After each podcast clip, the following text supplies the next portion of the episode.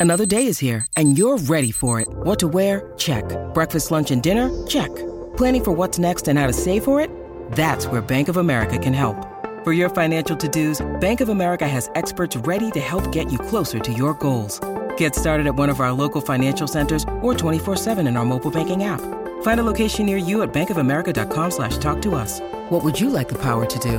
Mobile banking requires downloading the app and is only available for select devices. Message and data rates may apply. Bank of America and a member FDIC. The only one and only Guy Heveldt, I hasten to add.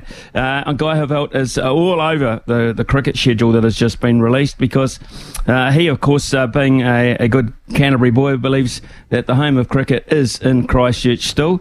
Uh, and Christchurch are going to get a bit of action, Guy. Good morning to you.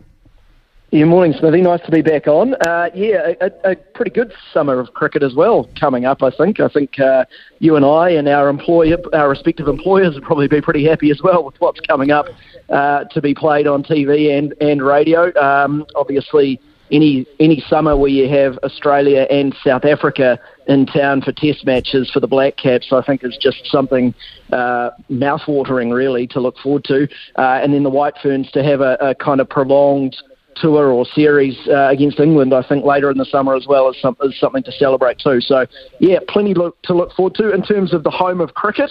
Uh, I would say it probably is Hagley.